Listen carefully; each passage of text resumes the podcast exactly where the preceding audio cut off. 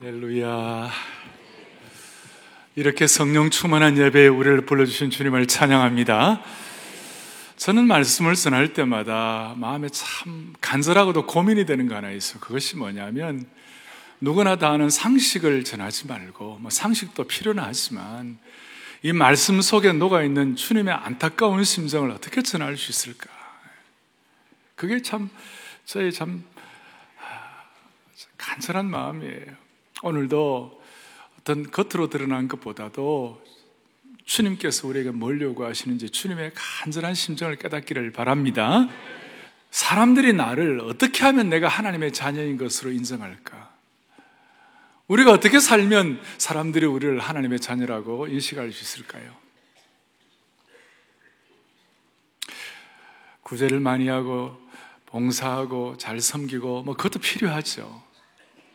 근데 내가 하나님의 자녀인 것이 어떻게 하면 드러나는 것이에요? 오늘 오목사나 오늘 말씀을 듣는 여러분들이나 어떻게 하면 하나님의 자녀인 것이 드러날까요? 오늘 여러분들이 본문을 보았습니다만은 마태복음 5장 9절을 다시 한번 또박또박 같이 하겠습니다. 시작. 화평하게 하는 자는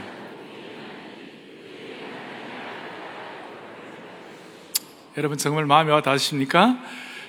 우리가 하나님의 아들이에요. 우리 모두는 그리스도의 피값으로 구원받은 하나님의 백성이 되었어요. 하나님의 자녀가 되었어요. 그런데 사람들이 일컬음을 받게 된다 할 때 누가 인정하나? 사람들이 우리를 하나님의 자녀라고 인정하는 기준이 뭐냐면 화평케 하는 자가 될 때에 오늘 생명의 공동체를 세우는 5주차 갈등을 해결하는 화해자 역할을 감당할 때 사람들이 우리를 하나님의 자녀라고 인정한다는 것이에요. 하나님의 자녀는 갈등을 해결하는 자입니다.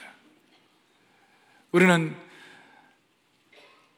하나님의 사람들이고 하나님의 자녀이지 우리는 마귀의 자녀가 아닙니다. 우리는 마귀가 조정하는 아바타가 아닙니다. 마귀의 특징은 뭐냐? 마귀는 갈등을 유발하는 전문가예요. 에덴 동산에서 하나님과 사람 사이를 비틀어 버리고, 그 다음 그 가인과 아벨을 형제 사이를 비틀어버리고 아담과 비와 부부 사이를 비틀어버리고 교회 역사에 보면 심지어 이것이 교회에 들어왔고 고린도 교회를 망쳐버리고 나라와 나라를 대성하게 만들고 상처받게 하고 갈등 유발하게 하고 고통하게 하고 서로 싸우게 하고 이건 마귀의 전문이에요. 그러니 오늘 주님의 간절한 심정은 뭐냐면 제발 너희 평생에 마귀하고 가까이 지내는 마귀의 영향을 받는 마귀의 아바타나 마귀의 사람들 되지 말고 하나님의 사람들 되고 하나님의 자녀가 좀 되라. 우리가 이 귀한 예배를 들어와서 오늘 이 교통도 그러고 얼마나 불편한 거 많으세요. 근데 이와 같이 소중한 시간을 내 가지고 왔으니 사랑의 교회 안아주심에 본당에 들어온 모든 성도들은 하나님의 자녀가 되기를 바랍니다. 하나님의 자녀가로 일컬음 받는 화평케 하는 자녀가 된다는 것이 과연 어떤 뜻인지를 차곡차곡 좀 정리를 하겠습니다. 오늘 본문 여호수아 22장은 나름대로 아시는 본문이고 이 내용들을 익숙한 분도 좀 없지 않아 있을 거예요. 그러나 많은 분들은 아, 이 내용이 뭔가 아직 익숙하지 않은 분도 있을지 몰라요. 내용은 이렇습니다. 자, 이스라엘 백성들이 광야 40년을 고통과 그 다음에 훈련을 받고 난 다음에 이제 그 앞에 버티고 선 요단강이 있는데 그 요단강을 건너서 가난 정복 전쟁을 하게 되었어요. 근데 가난 정복 전쟁을 하기 위해 요단강을 건너기 전에 보니까 요단강 이제 동편과 서편이 있는데 가나안의 본격적인 가나안 땅은 요단강을 건너서 요단강 서편에 있어요. 근데 요단강 동편, 동편에서 건너기 전에 보니까 땅이 너무 비옥하고 좋은 거예요. 그걸 보고 이스라엘 지파가 이런 열두 집, 몇 지파죠? 열두 지파죠. 그 열두 지파 가운데 루벤 지파, 갓 지파, 문하세 반 지파. 그 지파들은 아, 요단강을 건너가지 말고 이 동편에 있는 이 비옥한 초지를 우리가 좀 여기서 있었으면 좋겠다 하는 그런 소원을 가지고 여러분 문하세 반지파를 난 어릴 때 문하세 반지파가 있냐 그 반지파가 2분의 1 지파라는 뜻이에요. 그러니까 루벤 지파와 갓 지파와 문하세 2분의 1 지파가 요단강 동편에 있는 땅을 모세에게 우리 여기서 있겠습니다. 우리는 여기가 좋사오니 이걸 좀 우리의 유업으로 받게 해주십시오. 그렇게 요청을 했어요. 뭐 그게 썩 좋은 건 아니었지만 모세가 볼 때 또 허락하지 않을 이유도 없어서 그럼 그렇게 하라 이렇게 했어요. 이제 문제는 뭐냐면 앞으로 9와 2분의 1 지파 그 나머지 지파들이 유업의 땅을 기업으로 받아야 되는데 그 땅은 요단강 서편, 요단강을 지나서 가난에 들어가 가지고 정복해야 하는 가난 정복 전쟁을 다 치르고 정복해서 얻어야 할 땅인 것이에요. 이제 그 땅을 아직 취하지 못했기 때문에 얻지를 못했기 때문에 모세가 그랬어요. 조건이 하나 있다. 그것이 뭐냐면 너희들이 처자는 여기에 요단강 동편에 두지만 제가 이제 좀 편하게 여러분들이 이해하기 위하여 동편 지파라고 그럴 거고 이와의 분의 지파는 그 다음에 가난 전쟁을 하는 해서 얻을 그 땅을 얻는 사람들을 구와 이분의 지파를 서편 지파라고 제가 하겠어요. 그러니까 그 서편 지파와 함께 그 서편 지파가 가난 정복 전쟁을 해야 하는데 그 정복 전쟁을 하는 그 땅을 얻기 위한 전쟁에 너희들이 참여를 해줘야 한다. 대신 그러니까 그 이와 이분의 지파, 동편 지파가 그렇게 하겠습니다. 그렇게 해서 정말 같이 열두 지파가 힘을 합쳐가지고 가난 정복 전쟁 7년을 잘 하고 그 다음에 이제 각 지파들이 유업을 받게 되었어요. 그러니까 구와 이분의 지파가 다 받는데 여기에 동편에서 이미 받았기 때문에 더 이상 이 서편에서 받을 것이 없었는데 정복 전쟁을 하고 나니까 전리품들이 참 많았어요. 그걸 그 전리품 중에 일정 부분을 상당히 좋은 전리품들을 그 동편지파 사람들 보고 주고 이제 가라 그랬어요. 이제 이 사람들이 이제 오는데 요단강을 건넜는데 아, 자기들이 이런 생각이 드는 거예요. 만약에 앞으로 우리 자손들이, 후대에 이르는 자손들이 저 서편지파 사람들에게 너희들은 말이지 뭐 했냐고, 너희들, 어, 우리 가난 전쟁할 때 뭘 했느냐, 이렇게 물으면 우리가 뭐 할 말이 뭐가 있나? 혹시 저 사람들이 우리를 이방인 취급하면 어떻게 하나? 이것은 이스라엘 백성들의 평생의 하나의 어떤 그, 어, 참, 머리에 아픈 거거든요. 이방인으로 취급받으면 제일 고통스러운 걸 자기들이 한다는 거 안 되니까 이렇게, 아, 우리 한번 여기에 옛날에 요난강을 건널 때 기념도를 놓은 것처럼 여기에 기념비를 한번 세우자. 이렇게 생각해서 이제 우리가 어, 서편지파들과 함께 전쟁을 잘 치르고 그 다음에 우리가 승리하고 돌아왔다는 기념비를 세우는데 그걸 너무너무 엄청나게 잘 지은 거예요. 이렇게 잘 지었는데 소문이 어떻게 났냐면 서편 지파 사람들에게 야, 그 2분의 1 지파, 동편 지파 사람들이 요단강을 건너가면서 큰 재단을 쌓았다. 우리 식으로 말하면 교회를 지었다는 거예요. 그런데 그 당시에는 성막, 그야말로 성전, 성막이 한 군데만 있어야 되는데, 실로라는 곳에 한 군데만 있어야 되는데, 모든 지파들이 1년에 한 번씩 가가지고 예배 드릴 장소 그 한 군데만 있어야 되는데 그 사람들이 그 요단강 그쪽 동편 지파 사람들이 또 세웠다니까 이거 그냥 있으면 큰일 나는 거 일이다. 이거 그냥 가만히 두면 안 된다. 왜냐하면 이 사람들은 나름대로 이 상처가 있었어요. 과거에 아간의 아간이 잘못했을 때 여러분 여호수아와 함께 이제 음, 나중에 그 아간이 할 때에 아간 한 사람이 잘못했는데 온 이스라엘 민족들 전체가 다 어, 죽어나는 거예요. 온 전체 지파에 영향을 끼치는 거예요. 그리고 바알보올이라는 사건이 있었어요. 음란을 행하고 그 바알보올 그 잘못을 했는데 문제가 뭐냐면 그것 때문에 이스라엘 백성들 가운데 전체 지파에 2만 수천 명이 죽어 나갔어요. 그러니 이거 있을 수가 없다 이렇게 생각해가지고 서편 지파 사람들이 몽땅 다 저거 진멸해야 한다. 저 쳐죽여야 한다. 저거 가만히 두면 안 된다. 그렇게 아주 이, 이 갈등의 골이 깊어졌어요. 여러분 이때 어떻게 하면 좋아요? 뭐 찬양을 해야 합니까? 어떻게 해야 합니까?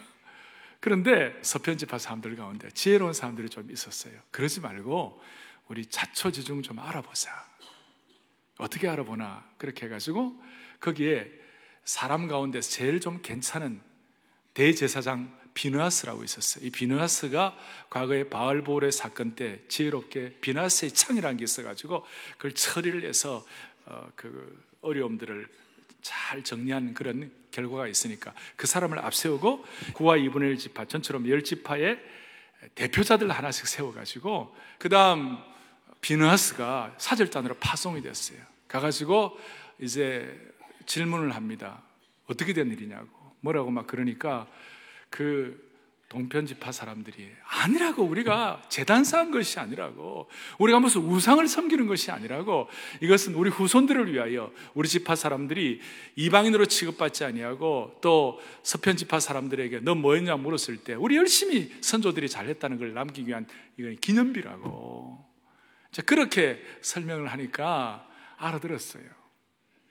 그러면서 또 막 공문을 하고 취조를 하고 그렇게 하지 아니하고 그걸 알아듣고 난 다음에 오늘 여러분들이 읽었던 32절, 33절 좀 보세요. 제가 했던 얘기가 그대로 다 있어요.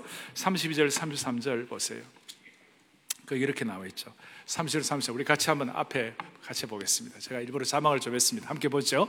제사장 엘라살의 아들 비나스와 지도자들이 루벤 자손과 갓 자손을 떠나 길라 땅에서 가나안 땅 이스라엘 자손에게 돌아와 그들에게 보고하며 이 얘기는 동편 지파에 갖고 얘기를 들어보고 이제 서편 지파 사람들이 와 가지고 이 자초지중을 보고를 했습니다. 33절, 33절 함께요.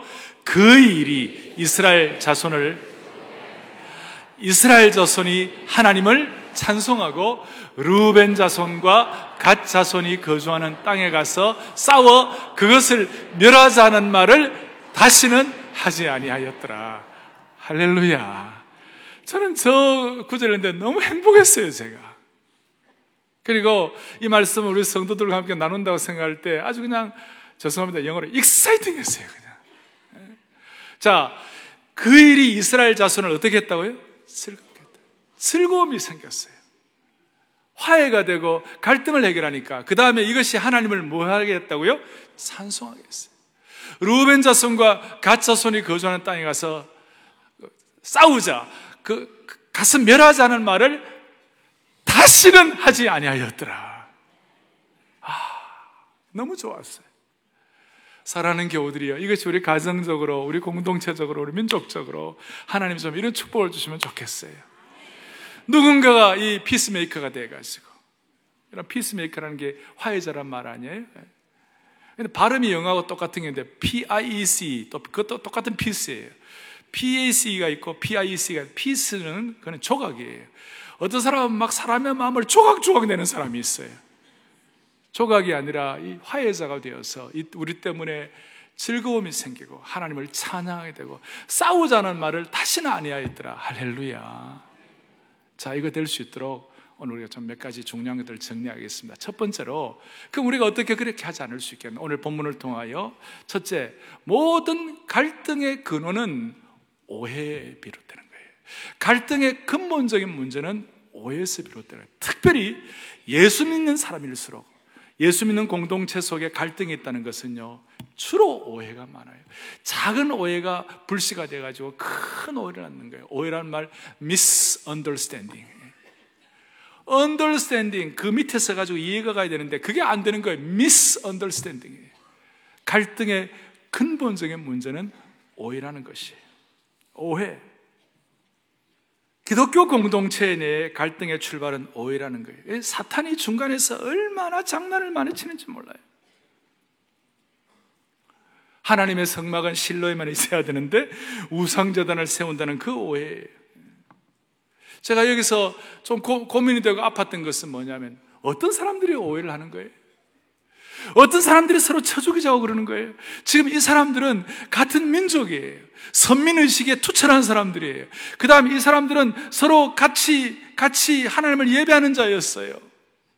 가나안 7년 전쟁을 그야말로 전후, 전후회를 가지고 피를 같이 흘려가면서 풍찬 노숙을 하면서 같이 굶어가면서 그 가난 족속들을 향하여 그야말로 고통하고 고난을 같이 겪으면서 전후회를 가지고 전력 투구를 하고 싸운 전후회였는데 하루 아침에 원수가 되는 것이. 하루 아침에 죽을 사람이 되는 것이. 뭘 말하는 겁니까? 오해는 가족도 원수를 만드는 것이. 형제도 원수를 만드는 것이. 이게 마귀가 이 작전을 너무 잘해요. 그런데 이 오해는 어디서 비롯되었어요? 모든 오해는 편견에서 시작되었어요. 잘못된 시각에 눈이 한쪽으로 치우쳐져 있는 거예요. 상황을 바로 보지 못하고 왜곡되었어요. 자기가 보고 싶은 건 보는 것이. 오늘 이것은 21세기의 중요한 특징 중에 하나. 지난 20세기는 포스트 모더니즘 시대라고 그랬어요. 근데 21세기 들어와갖고는 지금 post-factual. 그러니까 사실이 있어도 사실을 사실대로 보지 않는 것이. 편견이에요. 그래서 어떤 사람들은 오해하는 사람들에게 사실을 사실대로 보여줘도 임상으로 보여줘도 자기 생각을 고친 사람이 거의 없대요. 그냥 그대로 간대요. 걸출한 교육 철학자 프레드릭 마이어라는 사람은 편견을 21세기 인류의 재앙이라고 표현했어요. 저는 이 편견을 정말 기도하면서 조심해야 되겠다는 그런 마음이 간절해요. 대체적으로 지난 인류 역사 동안에 세 가지 편견이 있어요. 비슷해요. 모든 나라가 비슷해요. 지역적 편견이에요. 갈릴리에서 무슨 선한 것이 나겠는가? 이스라엘 백성들부터 그래. 지역적 편견이에요. 제가 그 THM이라는 신학 석사 과정을 미시간에 있는 켈빈 신학교에서 공부를 하는데 캘리포니아에 있다 거기를 갔어요. 캘리포니아 살다가 미시간은 미국의 중서부에 미국의 그 오래된 백인들이 많이 사는 곳인데 제가 캘리포니아에서 왔다 그러니까 어 캘리포니아는 is fruit and nut 그러더라고요. 그게 뭐 무슨 뭐 열매와 넛이 넛이 뭐 견과류냐. 근데 이게 미국의 속어에 뭐냐면 동성애자 좀 이상한 사람들. 그러니까 미국 중서부 사람들이 볼 때는 캘리포니아는 이상한 곳이에요. 나는 이상하지 않는데. 나는 목회자인데. 근데 그 지역적 편견이죠. 이거는 세계 어느 나라나 저 평양에 가도요 편견이 대단해요. 평양 출신과 그 다음에 함경도 출신이 막 싸워요. 예. 편견, 지역적 편견. 그 다음 또 무슨 편견이 있어요? 편견들 가운데 인종적 편견이 있어요. 베드로조차도 수사도 베드로조차도 어떻게 했어요? 이방인들과 밥 먹는 거 굉장히 꺼렸잖아요. 인종적 편견이에요. 그리고 사회적 편견이 있어요. 계층적 편견이 있어요. 뭐냐? 목수의 아들이 뭐가 대단하겠냐? 갈릴리에서 무슨 선한 것이 나오겠느냐? 이방인들을 지옥에 뗄까 뭐 생각하는. 그리고 목수의 아들이 뭘 할 수 있겠는가? 개천에서 용나겠는가? 우리 식이죠. 이것은 인류의 인생, 아담의 자손들이 갖고 사는 왜곡된 시각이 아니라 하지만 그러니까 우리가 참 고민해야 하는 것은 완전한 객관성을 가지고 사는 사람은 이 세상에 아무도 없다는 것이에요. 그래서 우리는 우리 자신의 한계를 느끼고 늘 주님을 바라봐야 되는 것이에요. 아멘. 네. 쉬운 것이 아니에요. 그런데 이 오해, 편견에서 비롯되는 오해가 그것으로 끝나면 좋은데 문제는 뭐냐면 그 문제 자체로 끝나지 않은 증폭이 되는 것이에요. 오해가 편견이 더 증폭이 된다는 거예요. 우리 민족도 우리 공동체도 오늘 이 사회가 이렇게 고생한 이유가 뭐예요? 팩트 그 자체로 봐야 되는데 그 팩트 자체가 증폭이 되는 거예요. 그래서 SNS로 퍼져가지고 온 세상이 시끄러운 거예요. 한번 제가 말씀합니다만 이 유비통신 카더라 방송 쑥떡을 너무 들고 계시는 것이에요. 예? 쑥떡 쑥떡 쑥떡 쑥떡 해가지고 그래서 오해와 편견이 증폭이 되면 오해와 편견이 갖는 가장 큰 약점은 시각이 좁아지는 것이에요. 그거 아멘 하셨죠? 예? 자, 오해와 편견이 갖는 가장 큰 약점은 시각이 미시적이 돼가지고 시야, 시야가 너무 좁아지는 거예요. 이것밖에 못 보는 거예요. 그리고 자꾸 시각이 좁아지니까 마음이 좁으니까요. 자꾸 부딪히는 거예요. 싸우는 거예요. 그러니까 부부가요, 싸우기 시작하고, 부부가 미시작이 되면 싸우기 시작하는데, 싸우기 시작하면 특별히 우리 아내들, 우리 자매들은요, 좁아가지고요, 30년 전의 문제를 계속 들고 나오는 것이. 흘러간 물레방아를 계속 돌리는 것이. 뭐 30년 전에 애가 태어날 때 안 왔다, 뭐 이런 식으로 했잖아요. 예? 당신 그때 술 먹었지, 이런 식으로 막 해가지고, 계속 100번, 200번 듣는 얘기를 계속 하는 것이. 다시 얘기해요. 자, 편견이 오래되면 이것이 우리에게는 시각을 좁게 하는 것이에요. 시각을 좁게 하는 것이에요. 싸우는 부분은 그 좁은 시각 때문에 미래를 못 보고 멀리 못 보는 것이에요. 꿈을 잃게 되는 것이에요. 그래서 싸우는 부분은 내가 꿈이 없다고 하는 얘기가 거기서 나오는 것이에요. 편견이 오해를 낳고 갈등을 낳는데 이 갈등이 사람을 미적으로 만드는 이유가 있어요. 그것이 뭐냐면 서로의 생각을 왜곡시키는 거예요. 그리고 감정이 굳어지게 만들고 그 다음에 감정을 닫아버리는 마음을 닫아버리는 것이 마음이 열려 있어도 생각이 열려 있어도 될똥말똥한데 마음을 닫아버리니까 해결 방도가 없는 것이 그리고 사람들이 편견 가운데서 편견이 잘못된 안경의 색깔을 결정하고 갈등은 상황을 보는 시각을 좁게 만들어 버려요. 그래서 사람들이 뭐냐면 시각이 좁아지다 보니까 어떤 일이 벌어지는가 하면 이 농내장처럼 전체를 보는 시력을 상실해 가지고 점점 상황을 제한적으로 보다가 나중에는 그냥 눈이 멀어져 버리는 거죠. 제가 오늘 말씀을 준비하면서 이런 생각을 했어요. 사람들이 눈을 뜨고 있는데도 사실 못 보고 있구나. 눈을 뜨고 있는데도 사실 바로 보지를 못하고 있구나. 보는 시각이 너무 좁구나. 그러니까 사람이 눈이 감겨져 있고 보지를 못하니까 자꾸 안 보이는 사람들은 뭐만 생각하느냐면 과거만 생각하는 것이. 옛날만 생각하는 것이. 그러니 이 오해와 편견에 낳는 가장 큰 약점 뭐냐면 사람을 과거로 회개하게 만들어요. 자꾸 과거로 집착하게 만들어요. 미래를 못 보게 하는 것이에요. 그래서 제가 한 번씩 얘기하죠. 마귀는 과거를 집중하게 하고 성령은 미래를 조명하게 한다고요. 이것은 엄청나게 중요한 것이에요.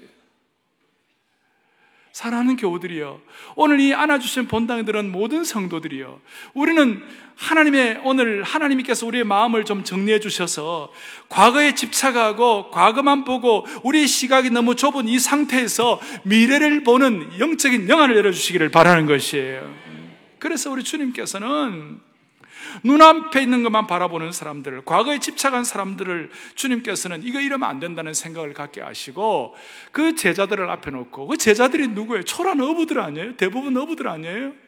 그리고 당시에 거의 뭐 노예들, 60, 70%가 노예들이었는데 그 노예들을 앞에 놓고 주님 말도 안 되는 걸 보여주시는 거 뭐냐면 너희는 모든 족속으로 제자를 삼으라 세계를 너희 교구로 삼으라 세상을 품으라 이게 말이 되는 얘기예요 내 앞의 일도 모르고 내 가족 간수하기도 힘들고 내, 내 목숨 부지하기도 살아가기도 힘든 사람들에게 제발 세계를 바라보고 제발 저, 저 갈릴리 바다가 아니라 지중해를 바라보고 좁디 좁은 가슴 속에 있지 말고 온 세상을 품고 복음의 역사를 위하여 주님의 사명자가 되라. 이 말도 안 되는 얘기잖아요. 그 이유가 뭐냐면 사람은 대부분의 사람은 시각이 좁아져 가지고 편견과 오해 때문에 과거에 회개하고 집착하기 때문에 이제는 눈을 열어서 멀리 내다보라는 것이에요.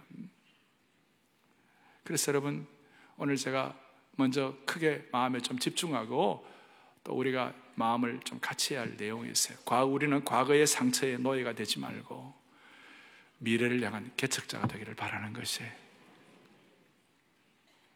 과거의 상처의 노예가 되면 안 돼요. 주님도 이걸 기뻐하지 않으세요. 그래서 여러분들이나 저나 내가 지금 시각이 좁아졌는지 안 좁아졌는지를 판단하는 기준이 있어요. 그것이 뭐냐면 우리가 시각이 좁다는 말은 남의 말을 잘 안 듣는 거예요. 그리고 막 가슴이 터지는 거예요. 내 말을 막, 막 하고 싶은 것이에요. 그게 어떻게 보면 내 입장에서는 옳을 수도 있지만 객관적인 시각, 오해와 편견의 문제에 있어서 왜곡된 시각, 또 마음이 닫혀져 있는 그런 입장에서 볼 때는 이것이 편견의 갈 수가 있는 것이에요. 그러니 그걸 어, 판단하는 기준은 뭐냐면 아 내가 최근에 누구로 누구로부터 말을 들었는데 그 말이 내게 너무 마음에 와 닿았다. 뭐 예배뿐만 아니라 오늘 사회적으로도 우리 주위에 있는 소중한 사람들의 말이 내게는 깊은 울림이 되었다. 아니면 최근에 내 남편 얘기가 내게 너무 많이 들렸다. 또 내 아내의 말이 내게 너무 마음에 와닿았다. 내 자녀들의 얘기가 와닿았다. 이런 식으로 여러분들 주위에 있는 가족들과 공동체와 사회 속에서 귀하고 소중한 말들이 내 마음에 딱 담겨진 것들이 많다면 그분들은 어느 정도 편견이 좀 극복된 분들이에요. 그런데 그런 생각이 전혀 안 나고 나내 생각만 있다. 이 문제가 있는 것이에요. 여러분 제 말이 이해가 되십니까? 예. 시각이 좁아지는 것이 문제라는 것이.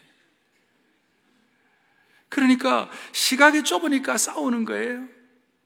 그리고 시각이 좁, 좁고 싸우고 오해와 편견 때문에 갈등이 일어나는 것이에요. 그리고 그 갈등이 일어날 때 문제는 뭐냐면 중요한 결정들을 그 갈등이 일어날 때 중요한 결정들을 해야 되는 것이에요. 그러면 중요한 결정들이 갈등이 일어날 때 결정할 때마다 최악의 결정을 하는 것이에요. 그러니까 계속 문제가 생기는 것이. 그래서 부부간에 갈등이 있고 공동체 안에 갈등이 있고 그다음 민족적으로 갈등이 있을 때는 중요한 결정을 하면 안 돼요. 그때는 정말 객관적인 시각을 가지고 정말 제3자가 어느 정도 객관성을 가진 사람들이 방향을 잡을 수 있도록 우리가 마음을 열어야 되는 것이에요. 공동체적으로 지난 몇 년 동안 어려움이 있었다 그랬을 때 저는 이런 마음을 갖고 가능하면 중요한 결정은 지금 하지 않겠다. 하나님께서 하나님을 바라보고 하나님이 방향을 잡게 하여 주시옵소서. 물론 우리 지혜로운 판단을 해야 되겠지만 그러니 많은 경우 갈등을 가지고 싸우는 가운데 서로 시각이 좁은 가운데서 과거 지향적인 가운데서 뭔가를 결정하게 될 때 최악의 결정을 하기 때문에 우리는 그런 우를 범하지 않는 주의 종들이 되기를 바라는 것이에요. 우리 민족은 아까 말한 특별히 인종적, 지역적, 사회적 편견이 좀 심한 나라예요, 우리나라는.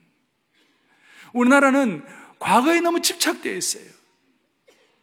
그래서 우리가 앞으로 해야 할 일은 사랑의 교회 복음의 역사를 통해 해야 할 일은 뭐냐? 오늘 이 여수와 22장을 통하여 또 생명의 공동체를 세우는 이 오차주의를 맞이해 우리가 해야 할 일은 제발 우리 좀 과거로 집착하지 말고 우리나라, 우리 민족 미래로 나아가게 하여 주시옵소서. 그러니까 눈이 가려져 버리니까 죽은 과거만 자꾸 생각하는 거예요. 우리 민족은 얼마나 지독한가 하면요. 조의 재문 가지고 삼족을 멸하는 나라예요. 조의 재문이 뭐예요? 죽은 과거에 죽은 사람 장례 지나는 법 가지고 삼족을 멸하는 나라예요. 그래서 우리가 오늘 마음에 각오를 해야 되는 것이 하나님 아버지, 우리 과거 지향적 되지 말고 미래를 바라는 시각을 회복하게 하여 주십시오. 음. 사람들이 저것들을 가만히 둘 수 없어. 저, 저, 저 우상재단 쌓고 큰 재단 쌓은 저거 다 멸절해야 돼. 그래 생각 칼 들고 갔으면 어떻게 되었을까요?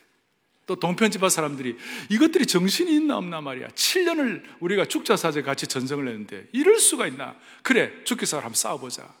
항상 또 이런 갈등이 있을 때는 강경파가 득세하는 법이에요. 왜냐하면 아싸리 하거든요. 예. 생각이 확실하거든요. 예. 그런데 이, 이 기독교 같은 공동체 내에서는 아싸리 하면 안 돼요. 우리는 정말 지혜로운 판단이 필요해요. 왜 그런지 아세요? 마이클 웰슨하는 분이 이런 얘기를 했어요. 갈등과 분노라는 것은 마치 이걸 잘못 다루면 테니스 경기의 공과 같다. 양쪽의 경기자가 그 공을 계속 받아치기 시작하면 그 공의 속도는 갑자기 낮아지는 거에 올라가는 것이에요. 여러분 테니스 하는 분들은 알지만 속도가 점점 올라가는 거예요. 속도가 갑자기 증가하고 마침내 한쪽이 패야만 끝이 나는 것이다. 갈등과 싸움은 결국은 어느 한쪽이 죽어야 되는 것이에요. 그 나중에 후유증이 커지는 것이죠. 오늘 우리는 이런 사실을 앞에 놓고 하나님 아버지, 우리 민족과 우리 공동체가 갈등의 피해자가 되지 말게 하여 주시옵시고, 과거를 회개하는 사람 되지 말게 하여 주시옵시고, 미래를 조명하게 하여 주시옵소서. 저는 저희 부친이 가난한 개척교회를 하셨잖아요. 그리고 가난한 달동네 판자촌에서 목회를 하셨는데 희망이 없어요, 사람들이. 그러니까 매일마다 부부싸움 하는 거예요. 뭐 앞집, 아니면 내일은 옆집, 오늘은 앞집 이런 식으로.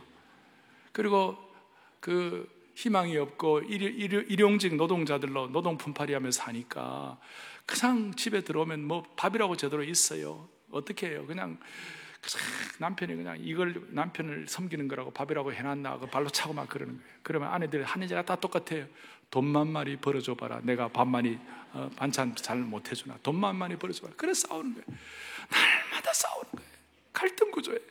그런데 아내가 복음을 듣고 예수를 믿었어요. 새벽에 나와서 기도하는 거예요. 하나님 우리 남편 제발 예수 믿고 정말 하나님 앞에서 어떻게 좀 새로운 삶 살게 해달라고. 그러다 어느 날 남편이 깨져가지고 주님 앞에 돌아가지고 부부가 같이 살면 무슨 일이 벌어지는 거예요? 이제는 과거 지향적이 아니에요. 미래를 향해 보는 것이에요. 그리고 아이들을 제대로 키우기 시작하고 신앙으로 키우기 시작하고 그리고 그런 노동자 자녀들 가운데 우리 한국 사회에서 귀하게 쓰는 그런 사람들이 배출이 된 거예요. 할렐루야. 자, 우리 정리하겠습니다. 이 사실을 앞에 놓고 오늘 사랑의 교회 지금 이 순간 우리가 정리해야 할 것. 첫 번째, 이 갈등과 오해 가운데서 수많은 사람들이 피해자가 돼요. 더더구나 억울한 일도 많이 생겨요. 사회적으로도 그래요. 그렇지만 근본적인 우리의 자세는 어떻게 되느냐? 심판은 하나님께 맡겨야 되는 것이에요. 아무리 어려워도 예외가 없어요. 심판을 하나님께 맡겨야 되는 것이에요. 우리의 본능적인 반응은 뚜껑 열리는 것이. 우리의 본능적인 반응은 우리가 그냥 판단해가 정리를 해야 되는 것이. 그렇지만 제가 말씀드렸죠. 완전한 객관성을 가진 사람은 이 세상에 없다고. 더구나 공동체, 신앙 공동체 안에. 또 우리가 닫혀있기 때문에 열려 있으면 수정할 가능성이 있는데 서로가 갇혀 있으면 이거 수정할 가능성이 없기 때문에 심판을 하나님께 맡겨야 되는 것이. 히브리서 10장 30절을 보겠어요. 같이 보겠습니다. 원수 내가 갚으리라 하시고 또 다시 그 다음에 주께서 그의 백성을 심판하시리라 말씀하신 것을 우리가 아노니 오늘 이 말씀 그대로 주님의 말씀을 받아들이십시다. 원수 갚는 것이 누구에게 있다고요? 하나님 있고. 그 다음에 어떻게 됐어요? 주께서 그의 백성을 심판하시리라 그랬어요. 주께서 심판하시리라. 우리는 사탄의 아바타가 아니에요. 우리는 하나님의 아들들이에요. 하나님의 아들들이기 때문에 아버지가 심판하실 것을 믿어야 돼요. 우리는 아버지가 심판할 걸 믿는다는 것은 우리나 그들이나 우리나 어려운 사람들, 우리, 우리나 또뭐 모든 사람들이 빠른 시일 내에 우리는 인간의 종말이 다가와요. 또 우리가 크게 보면 예수님의 재림할 걸 저희들은 믿는 것이에요. 요한계시록 1장 7절을 보세요. 함께 봅니다. 볼지어다 그가 구름을 타고 오시리라. 각 사람의 눈이 그를 보겠고 그를 찌른 자들도 볼 것이요. 땅에 있는 모든 족속이 그로 말미암아 애곡하리니 그러하리라. 그다음 뭐예요? 아멘. 무슨 말이에요? 인생의 종말을 생각하고 예수님의 재림을 생각하면 우리는 화해할 수 있다는 것이에요. 예수님이 이 땅에 다시 오시면 이 땅에서 서로 상처를 주고받던 인간관계가 다 없어진다는 것이. 예수님 안에서 한 형제 자매가 되어서 영원토록 주님 앞에서 살게 된다는 것이. 크리스찬의 투데이라고 저희 교회에서 발행하는 잡지가 있잖아요. 그게 참 명언이 있어요. 천국에서 만나게 될 당신의 원수를 사랑하라. 하, 다시요. 천국에서 만나게 될 당신의 원수를 사랑하라. 기가 막힐래요. 기가 막힐래요. 예. 그러니까 우리가 원수 같은 사람도 천국에서 만날 수가 있다는 거예요. 그래서 저는 우리 모두는 힘들 때마다 주의 나라 영원하며 주의 영광 무궁하리 왕의 위엄과 주권이 내게 임하였으니 주의 주권과 주의 통치가 우리에게 임하게 하여 주십시오. 그, 그 눈을 가지고 힘들고 어려울 때마다 좀 지평선을 내다보면서 다시 오실 주님을 기대하면서 심판을 주님께 맡기는 쉽지 않아요. 쉽지 않지만 기본적인 자세가 그렇게 되기를 원합니다. 예, 첫 번째 해결 방도. 두 번째, 갈등이 제대로 관리되면 인생의 진짜 중요한 것이 무엇인지 깨달아지는 것이에요. 이 갈등은요, 여러분 한번 생각을 해보시라고요. 어, 뭘 생각합니까? 정말 살면서 엄청난 인간관계 배신과 상처를 한번 경험해 보세요. 말도 안 되는 고통을 당하고 오해를 당하고 배신을 당하고 그리고 공동체도 그런 개인뿐만 아니라 공동체도 갈등과 아픔을 감당할 때 이럴 때 이게 순기능이 또 있어요. 이게 좀 이 갈등이 뭐냐면 뭐 말도 안 되는 어려움을 겪을 때 그것이 뭐 고난하고 비슷해요. 그래서 고난이나 갈등은 비슷한 기능이 있는데 그것이 뭐냐? 다시 얘기합니다. 두 번째 다시 한번 줘봐요. 두 번째. 제대로만 관리된다면 인생의 진짜 중요한 것이 무엇인지 깨닫게 된다는 것이. 뭘 깨닫는 거예요? 수, 갈등의 순기능인데 첫째는 하나님이 누구신지를 깨닫게 되는 것이.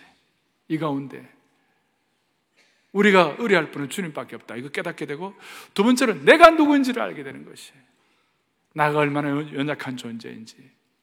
그리고 세 번째는 인생의 진짜 중요한 것이 뭔지를 알게 되는 거야. 하나, 둘, 셋. 갈등의 순기능. 자, 하나님이 누구인지를 알게 되고. 두 번째는 우리 자신이 누구인지를 알게 되고. 세 번째는 뭐래요? 우리에게 진짜 중요한 것이 무엇인지를 알게 한다는 것이. 가족의 소중함, 일상의 기쁨, 중요한 깨닫게 되고, 또 갈등이 우리로 하여금 뭘 깨닫게 하는 거예요. 이런 걸 통해서 여러분 아파 보세요. 아파 가지고 병원에 가서 일주일 내내 링게를 맞고 매일 피 검사하고 막 고통 가운데 그래도 계속 아파서 누워 있고 어떻게 해결 방도가 없고 정말 아파 보세요. 뭐뭐 뭐 나머지는 지금 핵심은 뭐냐면 아프냐 안 아프냐 이게 제일 중요한 것이에요. 그러니까 나머지는 번내고 나머지는 웃음아발이에요. 예. 교회도 갈등을 겪고 이런 순간에 우리가 순기능이 있어요. 뭐냐면 진짜 교회 중요한 건 뭐냐? 우리가 예수님의 착한 양이 되고 착한 목자가 되는 것이에요.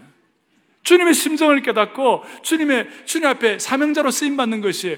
이것만큼 소중한 것이 없어요. 나머지는 뭐 해결할 것 해결하고 해야 되지만 우리는 정말 중요한 것에 우리의 에너지를 낭비하지 말아야 되는 것이에요. 할렐루야. 그러니까 우리가 이 갈등을 잘 관리만 하면 우리의 인생에 진짜 중요한 것에 인생을 집중할 수 있게 하시고 덜 중요한 것에 인생을 낭비하지 않게 만드시는 주님을 찬양합니다. 이거예요. 그런데 이 갈등 해결에는 그냥 안 돼요. 화해하고 용서하는 데는 희생이 따르는 것이에요. 값을 치러야 돼요. 쉬운 거 아니에요. 그런데 성경은 우리에게 그렇게 하라고 그러는데 어떻게 하겠어요? 우리는 하나님과 본래 원수된 자였어요. 영원히 죽을 수밖에 없는 자였어요. 근데 그리스도의 피값만큼 귀한 존재로 우리가 회복된 사람 아닙니까? 그러니까 진짜 복음의 은혜를 모르면 할 수가 없는 일이에요. 예수 적당히 믿는 사람들은 할 수가 없어요, 이것을. 하나님의 아들이라 일컬음을 받는 것에 대한 관심이 없는 사람은 이거 할 수가 없는 일이에요. 내 식대로 사는 것이죠. 그리고 용서로만 끝나면 안 돼요. 우리는 갈등의 담을 무너뜨려야 돼요. 동서독이 통일될 때에 동서독을 가르치려고 했던 담을 무너뜨렸어요.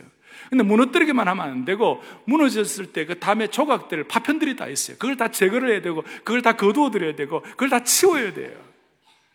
오늘 공동체나 이민족의 갈등의 파편들이 너무너무 많아요. 이걸 왜 이걸 치워야 되는 거예요? 치우는 데는 희생이 따르고 손해가 따르는 거예요. 이거 어떻게 될지 개인적으로 가정적으로 어떻게 해야 할지 제가 다 모릅니다만 우리 나름대로 주님이 주시는 음성이 있을 것이에요. 어떻게 해요? 제가 결론적으로 적용을 하겠어요. 어떻게 우리 파편 치워야 돼요? 첫 번째 개인적으로는 오늘 예배 마치고 나갈 때 내 마음속에 갈등 있는 분들이 있으면 여러분들 그 찾아가야 되고 전화해야 되고 또 문자 보내야 돼요. 뭐 이런 얘기 한 번씩 듣습니다만 그런데 오늘은 진짜 이거 한번 실천해 보십시다. 아시겠어요? 네. 방치하면 안 되는 것이 오랫동안 방치하면 그것이 굳어져 버리는 것이 기독교의 용서는 세상과는 달라요. 세상은 잘못한 사람이 와가지고 막 그 화해를 구해야 오케이 하고 용서해 주는 것이지만 기독교 용서는 다른 차원이에요. 은혜를 깨달은 사람이 해야 되는 것이에요. 이거 쉽지가 않아요. 그렇지만 이게 길이에요. 그 다음 공동체적으로 이래요. 공동체적으로 할 일이 있어요. 흔들리지 않고 피는 꽃이 없듯이 갈등이 없는 공동체는 없어요. 문제는 그것을 바라보는 우리의, 시, 우리의 시선과 태도예요. 공동체적으로 어려움이 생길 때 많은 사람들은 첫째는 도피해 버려요. 또 어떤 사람은 회피해 버려요. 그리고 어떤 사람은 싸워요. 그런데 우리는 그렇게 하면 안 되고 온유와 겸손함으로 대면해야 하는 것이에요. 점점 아멘 소리가 안 나요. 그래서 공동체적으로 어떻게 되느냐? 오늘부터 마음을 이 생명 공동체를 세우는 이 캠페인이 하나의 어떤 지나가는 어떤 행사가 아니거든요. 그러니까 오늘부터 각오해야 돼요. 우리하고 생각이 다른 분들을 오늘 진심으로 축복하고 기도해 줘야 돼요. 좀 진심으로 축복하고 기도해 줘야 돼요. 하나님의 평강이 임할 수 있도록 기도해 줘요. 결과는 주님께 맡기십시다. 예. 세 번째, 민족을 위해서. 우리 민족은 지금 막 분열되고 나누어져 있어요. 남북이, 남북이 지금 나누어져 있는 것이에요. 그런데 우리가 민족을 위해서 해야 할 일이 있어요. 뭐냐면 통일 이후를 위해서 준비를 해야 돼요. 기도를 해야 돼요. 신앙이 들어가도록 해야 되는 것이에요. 준비를 해야 돼요. 그러려면 우리가 지금 어려울 때 도와줘야 돼요. 도와주는 방법들은 여러 가지 차이가 있겠으면 도와줘야 돼요. 우리가 해야 할 일이에요. 민족의 갈등을 해결할 수 있다. 특별히 우리 탈북자들을 따뜻하게 대해야만 하는 것이에요. 이게 실제로 와닿아야만 하는 것이에요. 그러기 위해서 제가 여러분들에게 부탁하는 것이 있어요. 우리 신앙의 정체성을 위해 1년에 한 번은 양화진에 가가지고 순교자의 무덤에 와 자녀들과 함께 다락방에 같이 갖고 한번 돌아보는 거 정말 소중해요. 또 1년에 한 번은 임진각에 가야 돼요. 저 임진각에 가가지고 북한을 앞에 놓고 기도해야 되는 것이에요. 1년에 한 번은 어디에요? 양화진에. 1년에 한 번은 어디에요? 임진각에. 하나는 우리 복음적 정체성을 위하여, 또 하나는 이 민족의 치유를 위하여, 화해와 갈등을 해결하기 위하여. 오늘 이 마음을 가지고 지금 우리나라가 처한 상황이 만만하지는 않지만 한국은 이 만만하지 않은 이 상황 가운데서 그래도 우리는 단일 민족의 5천 년 내려오는 역사 가운데 고통도 많았지만 우리나라 그래도 아직까지 인프라는 괜찮아요. 세계 안전 지수가 제일 좋은 나라예요. 아직까지는 그렇게 생각하고 긴 시선을 가지고 좀 진득하게 진국으로 너무 일희일비하지 말고 갈등의 중재자, 화해자로서 역할을 잘 감당할 때 하나님 우리 민족을 불쌍히 여겨 주시리라고 믿습니다. 아멘. 마지막으로 우리 민족, 우리 모두의 마지막 우리 같이 시작. 우리 모두 갈등하는 사람들을 아멘. 다시요. 천국에서 만나게 될 우리의 원수를 사랑하기를 바랍니다. 가슴에 손을 얹겠습니다. 우리 민족을 하나님이 붙잡아 주시는 줄로 믿으셔야 되시는 거예요. 매일 새벽마다 100만 명씩 나라를 위하여 기도하는 나라는 아직까지 세계에 많지 않아요. 그러니까 우리의 마음의 소원을 가지고 우리 갈등의 중주자로서 이 민족에 기적 주시도록 제가 여러분들 마음을 대표해서 기도하겠습니다. 자비로우신 주님, 화평케 하는 교우, 갈등의 중재자가 되는 성도들이 될 수 있도록 그리하여 우리 모두가 다 하나님의 자녀로 일컬음 받는 하나님의 백성들 되게 하여 주시옵소서. 개인적으로 공동체적으로 민족적으로 있는 모든 오해를 은혜의 강물에 떠내려 보내게 하여 주시옵소서. 심판은 하나님께 맡기게 하여 주시옵시고 우리는 화해와 용서를 위하여 희생하고 손해보는 능력을 갖게 하여 주시기를 원하옵고 하나님 아버지 생각이 다른 분들도 이번 부활 주일에는 주님 돌아오게 하여 주시옵소서. 우리 주 예수 그리스도를 받들어 간절히 기도 올리옵나이다. 아멘